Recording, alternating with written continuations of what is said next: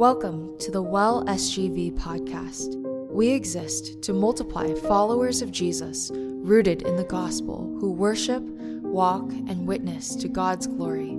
Here's our message for the week. What a joy! What a joy it is to uh, gather together uh, this first Sunday of 2024 and worship together, uh, to hear God's word. And uh, I'm excited. You know, um, 2023 was a pretty momentous year, right? As we just started off as a church plant, the Well SGV here. And uh, we just saw God uh, working in such a miraculous way to bring us together and to start this new work uh, by His grace. And uh, so there's just so much to thank God for.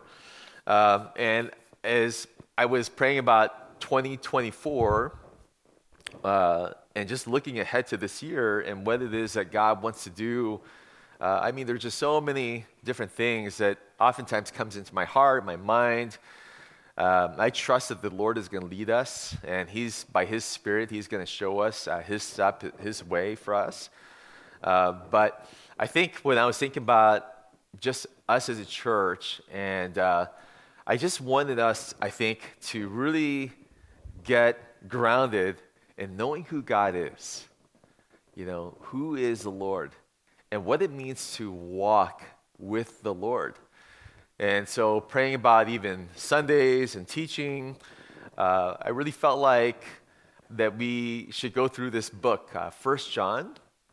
Uh, First John is a book that is written by a pastor, uh, the Apostle John, who was one of the close disciples of Jesus. And he just had a heart to see his people, God's people, get really just established who is God? You know, what does it mean to know Jesus? And what does it mean to walk in fellowship, in relationship with God Himself? And so I'm really excited about going through this book, First John, with us uh, for the next several months. And this is going to take us through May. Uh, but this is my, I think, my heartbeat for us uh, for this spring. And uh, as we go into this book, I'm just going to go ahead and just invite you to just join me in the word of prayer. And let's ask the Lord to really open our hearts. Uh, let's ask the Lord to speak to us and uh, to really make his presence known. So please join me in prayer. Father, we are so thankful uh, as we gather together as your people uh, this first Sunday. And as we have sung, Lord, uh, what you have done for us in redeeming us, in loving us, and saving us through the cross. Lord, uh, what can we say to you but we sing hallelujah, praise the Lord. God, uh, I pray that as we look into this book, First John, as we start off this first Sunday, Lord, we ask that you would just make yourself known. You have come and the word of life has appeared to us. And Lord, we desire to walk uh, in such a way that we are knowing who Jesus is. So, Lord, would you establish us? Would you speak to us? Would you allow us to be a church that would walk with you, Lord, uh, that would know this gospel of grace and then walk in a way that knows who you are? And we ask this in Christ's name. Amen. Well, as I said, uh, this letter, First John, was written by John to uh, his people to really live out their faith with God. And uh, if you look at this letter, First John, it's, you can kind of divide it into two parts. The, so the first half of First John is God is light. So, what does it mean to walk knowing that God is light? And the second half of the letter is God is love. And so, what does it mean to love God, to love one another in light of who God is? And I think what I appreciate about this letter, First John, is that it is very simple. There's a lot of imagery that we'll see in this letter with light and darkness and fellowship and love and these things. But at the same time, when you look at this letter, uh, the truths are are extremely significant and profound. I know that we have all kinds of people in this room gathered. Uh, some of you are, you've been walking with the Lord for decades, and you've known the Lord. And yet, there are others of you who are maybe just starting off in your journey with the Lord. And still others, I think there are people here who uh, you are exploring. You're asking questions about who Jesus is, and you're exploring more about Christianity, and you want to find out more. And so I, I feel like this letter is going to really address all those questions, each of you in this room. No matter how long you've been walking with the Lord, to whether you're just coming in, just trying to ask some questions, figure things out, uh, I really believe that this is going to address a lot of those questions for you. There is one thing that I think, though, that we all have in common, and that is that I think all of us are looking for an experience of who God is, right? We don't want to just know Him on an intellectual level. There's something within us that deeply longs to really experience who God is. And we live in a culture around us that longs for this as much as we do in this room. Whether you're Christian, whether you're atheist, or whether you uh, are agnostic, or New Age or whatever it is, but there's something within us that longs to know who God is. There's a researcher named George Barna, and he specializes in studying religious beliefs and behaviors of Americans. And what he discovered was over 90% of the population believes in a God or gods. And despite what you may hear that you know religion is divisive, um, some people saying, you know, we need to do away with religion. Actually, the trends are showing the very opposite. More and more people are into what is spiritual. One third of the people in our population believe in psychics. 29% believe in spiritual, that spiritual energy can be located in physical objects. One in five believe in reincarnation in astrology. And so, if you look at just the general population, uh, we live in a very spiritual environment. And more so than ever, we live in a culture where there is what we call uh, religious syncretism. And that is where uh, you mix and match maybe different beliefs about who God is and you, you choose maybe certain things from Buddhism. I like that, what Buddhism has to offer. I like maybe something about Jesus. He seems very inspiring to me. Um, you know, I like you know what New Age has to offer or different things. And what people do is they look at each of these options and, like a buffet, they kind of pick and choose what they like to put on their plate and design something that kind of fits who they are. And that's the kind of culture that we live in. But John's letter is written to those who are inside the church to address these questions. Well, who is God? How do you know that you're worshiping the true God? How do you, what does it mean to be in relationship with God Himself? What does it mean to know Him personally? And John is very, very concerned about not just what you believe about God, but John is very concerned that you are actually experiencing God Himself. And this is what I love about this letter. This first part uh, of 1 John 1 1 through 4 is basically the introduction to the whole letter. And at verse 4, this is what John writes. Why is he writing this letter? What's his, what's his main desire for you and I? He's saying, verse 4, and we are writing these, these things so that our joy may be complete. Our joy may be complete. What is this? This is a language of experience, of deep emotion. And John is, he's filled with joy as is. He knows the Lord.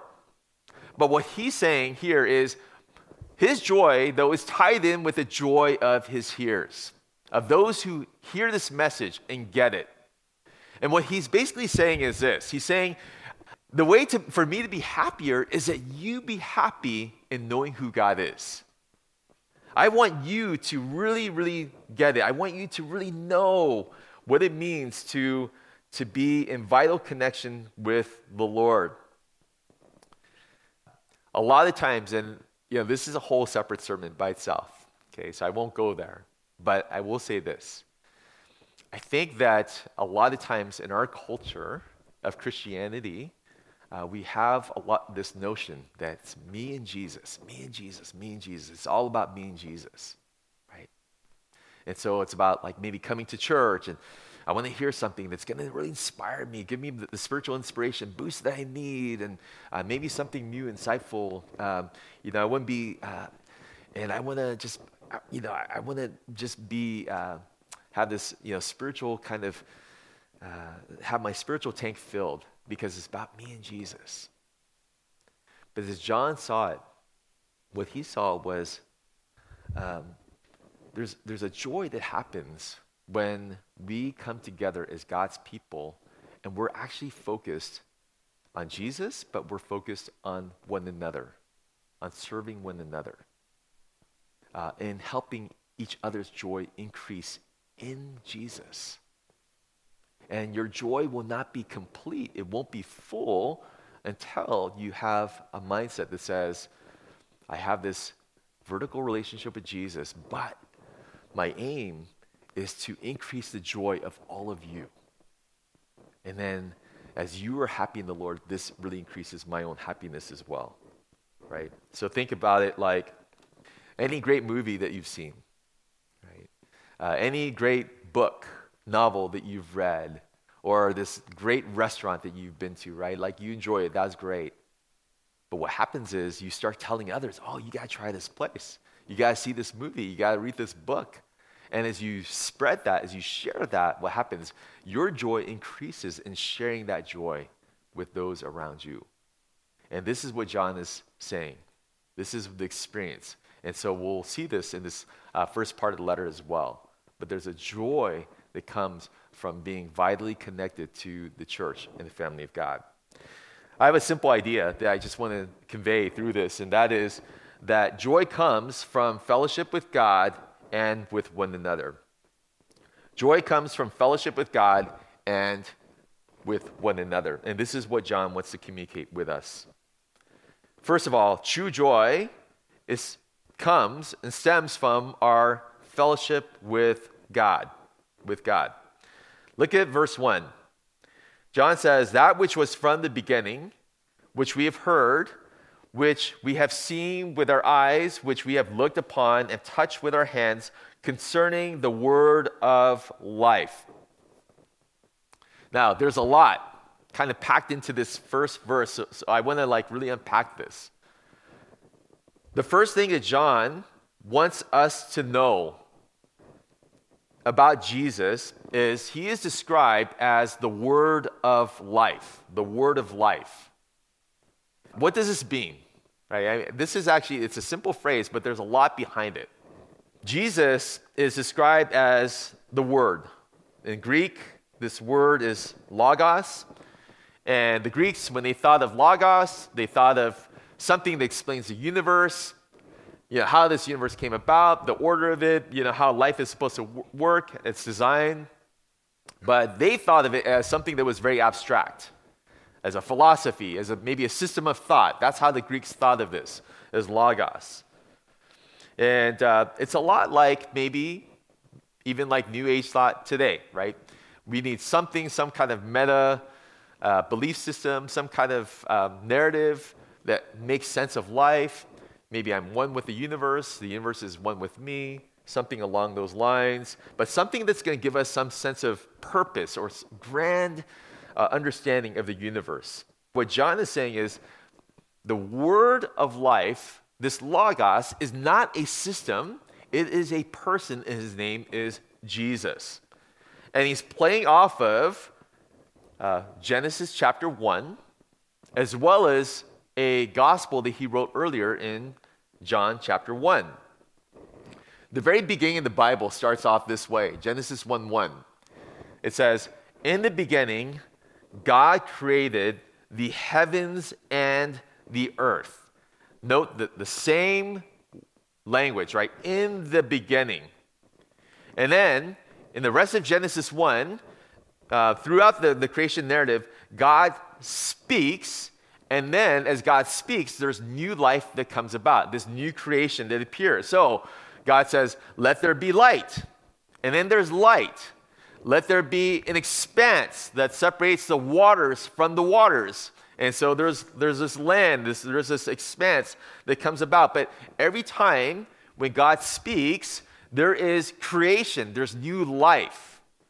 And it's important to note that in Genesis chapter 1, that God chooses to use words to bring about life. Now, think about it. God is God. He's all powerful. If he wanted to bring about life, he could have done it in any number of ways, right? He could have just blinked and it's there, right? He could have sort of just maybe motioned with his hand. And then all of a sudden, the stars, you know, the, the creation, the seas, the animals, human beings came into existence. He could have just done any number of things. But God chooses to use words. He speaks, and as he speaks, life then forms. And because we're created in the image of God, this is how we come to know intimately who God is and one another. You discover a lot about a person through their actions, right? Maybe the way they carry themselves, their behaviors, all of those things. But you can't really get to know someone intimately and well unless you speak with them. And speaking with this person, with words, you get to see what, what are they really thinking inside? What's deep in their heart? What's deep in their mind? Right? It's through words, through conversations. This is how you really intimately get to know someone. And this is how God has, has, uh, has ordered it. So he speaks, and we're getting to know the heart and mind of God. Now, Genesis 3, the rest of the story, just kind of very briefly, uh, is the fall. And we know that in the fall, Adam and Eve, they rebel against God, they disobey God's word, they reject his word. And because of that, uh, because of the rebellion and sin against God, there's now death, there's suffering, there's pain, there's evil that's introduced into the world. And at that point, all of creation then begins to suffer, right? It goes down into this downward spiral of death and destruction. This is what we see in the Bible. All the suffering, the sorrow, the pain you see in the world, right? Adam and Eve, it starts there in the, in the garden, and it's a rejection of God's word. Well, the world needs new life. You and I need new life. And God sends prophets, He sends the law, He does all kinds of things to speak to His people. But the most important thing that God promises is the sending of a Savior King, what we call the Messiah, the Christ. And it's through the Savior King that God is going to bring ultimate life to unite to this world. And so this is how John, the Apostle John, then refers to the Savior King in John 1 1. In John 1 1 through 2, this is what John says. He says, again, going back to Genesis, in the beginning was the Word. The Word was with God, and the Word was God. He was in the beginning with God. And what John is doing in John 1 1 is he's recognizing that Jesus is the very Word he is the very Word who has existed for all of eternity. And this very Word who was with God was there in the creation of the world, the universe. And this very Word is the very perfect embodiment of who God is His wisdom, His righteousness, His beauty, His glory. It's all in the person of Jesus. And this word has now come to us, has become human, and now we can know him personally. Now, let's circle back to this letter. 1 John 1 1. John says this That which was from the beginning, again, Genesis, when Jesus comes, his first advent, and then John says, That which from, was, was from the beginning, Now, he's writing from the perspective Jesus has come and I actually experienced him personally. I actually had real conversations and you know, I I was with Jesus 24/7 which we have heard, which we have seen with our eyes, which we have looked upon and touched with our hands concerning the word of life. And John is, is wants us to know that Jesus is the word. He is, he is God's heart, he is God's mind, and he gives life to you and I, and we can experience him personally. This is what he's telling us. He's a real person. He's not a myth. He's not a legend. He's not just a system of thought. He is a person. We as Christians, what he's saying to us is we can enjoy a real fellowship and relationship with Jesus right now. What John experienced when Jesus was here 2,000 years ago, and he interacted with Jesus physically, John is trying to, he wants to communicate something really important to you and I that we can experience Jesus personally right now. And that is what makes Christianity completely different from anything else. That we have a relationship with the living God, fellowship with God. And even though we can't see him with our physical eyes or hear him with our physical ears, uh, God gives us sight, spiritual sight, to behold, to see who Jesus is, gives us by his Spirit spiritual ears to hear who God is through his word. As we receive the word, as this message goes out, John says that you can now have this fellowship with God. You're con- you, you get connected with Jesus himself. And there's this real joy that comes from that. Are you experiencing fellowship with God? This is the best news. It's a joy. It's a joy because this is a joy that cannot be taken away from you, no matter what you go through in life, no matter what your circumstances. Whenever you're feeling lonely, Jesus promises that He's there with you. He promises that He will never leave you. He's not left as His orphans. Whenever you go through suffering, or when you go through trials, or when you go through pain, God promises that He's working all things for your good. He's actually in control of everything that's happening in your life. That He's with you in all of that. Whatever you face, there's a joy and a confidence in knowing that God is right there with you. He, he has not left us behind, He has given us His Spirit. And this is the joy that John is talking about. But there's also a joy that comes from fellowship with other believers. Look at verse 2. The life was made manifest, and we have seen it and testified to it, and proclaimed to you the eternal life, which was with the Father and was made manifest to us. That which we have seen and heard, we proclaim also to you, so that you too may have fellowship with us. And indeed, our fellowship is with the Father and with his Son, Jesus Christ. Now, one word that you see um, repeated here is this word fellowship. And this word fellowship is this word koinonia. And koinonia simply means to, sh- to share, to participate in. And John is saying that when you hear this message, you are now sharing in this relationship with Jesus, and now we're going to share in this relationship together with Jesus as well.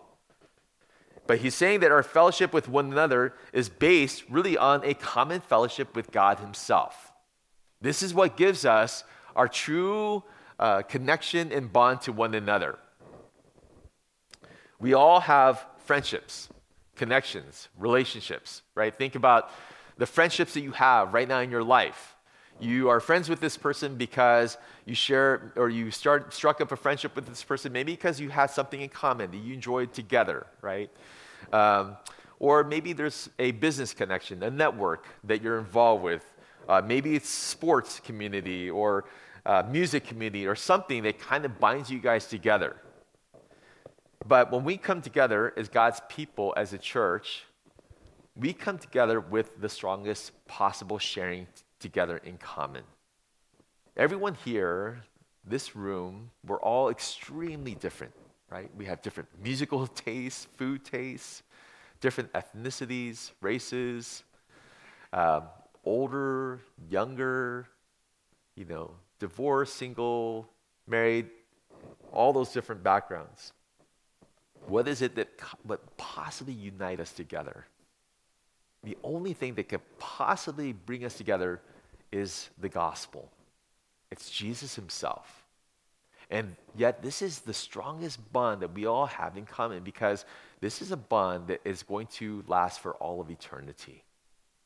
This is what unites us. And what's amazing to me is every time when we gather together, whether it's on a Sunday morning like this or as we talked about in our gospel communities, as we begin to, do, to start these gospel communities, a whole wide mixture of people coming together. And what's amazing about it is it actually works. There's real joy, there's real love, there's real sharing of our lives together that's much deeper than any of these other communities. And this is what John is getting at. But there's this joy that comes from our fellowship with God and with one another. And then finally, there's a joy that comes from walking in day by day, moment by moment fellowship with God Himself. There's joy from walking in day by day, moment by moment fellowship with God. Joy in this fellowship that we have with God through His Son Jesus and with one another is real, but it can be lost. It can be lost. The experience of it can be lost. The experience of the vitality of this can be lost. Right? And we're going to get into this in this letter. Yeah, how do we maintain this fellowship with God? You know, it's going to be involve walking in the light as God Himself is light. It's going to involve repenting from sin, confession of sin in our lives, uh, the things that get in the way of our relationship with God. There's a, there's a lot of things that John requires. But I, I want to just address one today, one aspect, and that is a lot of times the reason why we don't experience the vital connection, this fellowship with God, that John and Jesus and God, like that, that the Bible intends for you and I to experience, it's just simply that we're just distracted. We're busy and we're distracted. And so we lose that sense. The past few days, uh, Mimi and I, we got to get away for a few days. And it was great. It's just Mimi and I.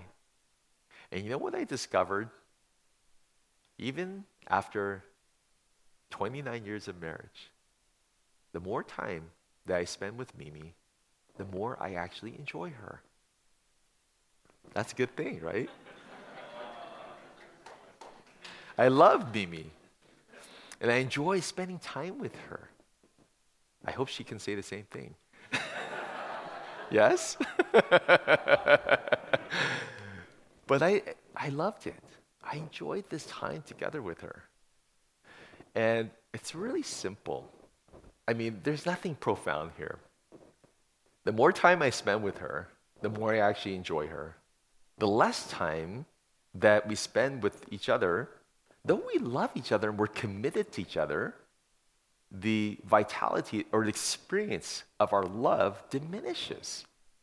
It's really simple, right? And God is structured our fellowship with Him, you and I, to be the same way. As we are with Jesus, as we're spending time with Jesus, we actually grow in our enjoyment of who Jesus is. Uh, Eugene Peterson has a quote that uh, he's an American Presbyterian minister. He's deceased now, but his writings have uh, ministered to me in tremendous ways in the past. But he writes something that to me is uh, really kind of hits at the heart of, I think, a lot of our struggle sometimes of experiencing this vitality with, with the Lord. But he says, We've already created a form for our lives and have conformed our living to work deadlines, the pace of parenting, school schedules, media rhythms, and soccer practices. These can be good. These are all good. I mean, they're all great. There's nothing wrong with those. Yet, the pattern of this world can sabotage a life of prayer. And to live without prayer is to be deformed, no longer conformed to the image of Christ. And he goes on to say, by setting a fixed time to pray, we interrupt our regular rhythms, reminding ourselves that our lives are oriented around the Son Himself, Jesus Christ. The, that life is measured by grace and shaped by the life of Jesus. I love how he puts that, right? There's so many good things in our lives. They're not evil, right? Most of the time, our choices are not, well, I'm choosing between something evil and something, you know, that's righteous. No. Most of our lives is choosing between, well, this is good, this is good, this is good. But what can I choose that would orient, it, orient my life to what is truly important around Jesus? That's most of our lives. And so he's saying we've got to interrupt our regular rhythms by setting aside rhythms that are centered around Christ. Henry Nouwen, Making All Things New, in his book, he says, uh, and Henry Nouwen, he was a professor at Harvard University. He left his post at Harvard uh, to work with, uh, with people with disabilities. But he says, we often use outer distraction, distractions to shield ourselves from interior noises. It's through formative practices where we spend time with Him that we grow in our love and fellowship with Him, joy and delight and pleasure joy, delight, and pleasure, right? And again, he, he has great insight. Why is it that sometimes we busy ourselves with so many things? Maybe it's because in our hearts, there's a lot of inner noise. And because there's a lot of chaos and inner noise, what we do is we use different things in our lives to try to quiet down that noise rather than actually going directly to Jesus himself and finding that he's the one who gives us what our hearts are deeply longing for. So we need fixed practices. We, this is how we do this. You could call it spiritual disciplines, spiritual habits, but we need these fixed practices in order to fight off the outer distractions and help us to re-center, reorient our lives around the risen Savior, Jesus Himself. Those of you who are part of uh, my the well updates, uh, you know, this past week I sent you a update about one of the keystone habits or practices that we as Jesus followers uh, must engage in on a daily basis, and that is a daily intake, intake of Scripture. As we start off 2024, are there do you have a plan in place where you are engaging Scripture on a daily level, learning to let it speak to you? Let God speak to you to shape you, to form you, to convict you, to encourage you, to remind you of your identity, who you are in Christ, to remind you of who God is. Do you have this kind of regular practice? We also need fixed times of prayer throughout the day. Uh, I've mentioned this before, but it's good to have a fixed time in the morning, a fixed time around noon, and a fixed time in the evening. Now, we're to pray without ceasing, the Bible says, right? But how do we practically do this? Uh, there are times when we just, you know, throughout the day, we're just praying out all kinds of prayers from our hearts to the Lord. You know, Lord, help me with this. Lord, uh, help me be uh, gracious to this person or help me with wisdom about this. I mean, thank you for this. Thank you for your goodness uh, through this conversation. So there's a lot of prayers we're praying naturally throughout the day. But, but to experience a vital connection, I believe that we need these fixed practices of prayer as well.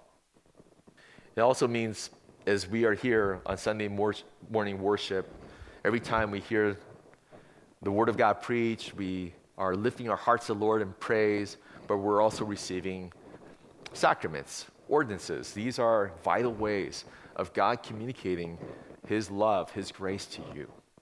And every time we partake of these things, there's something that's, that's happening in our souls and our hearts, in community, gospel community as well.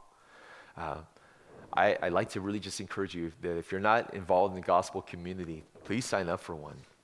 Through that, God is God is going to use this to really bring joy to your life and for you to use you to bring joy to other people's lives as well. But I think John wants us to know this.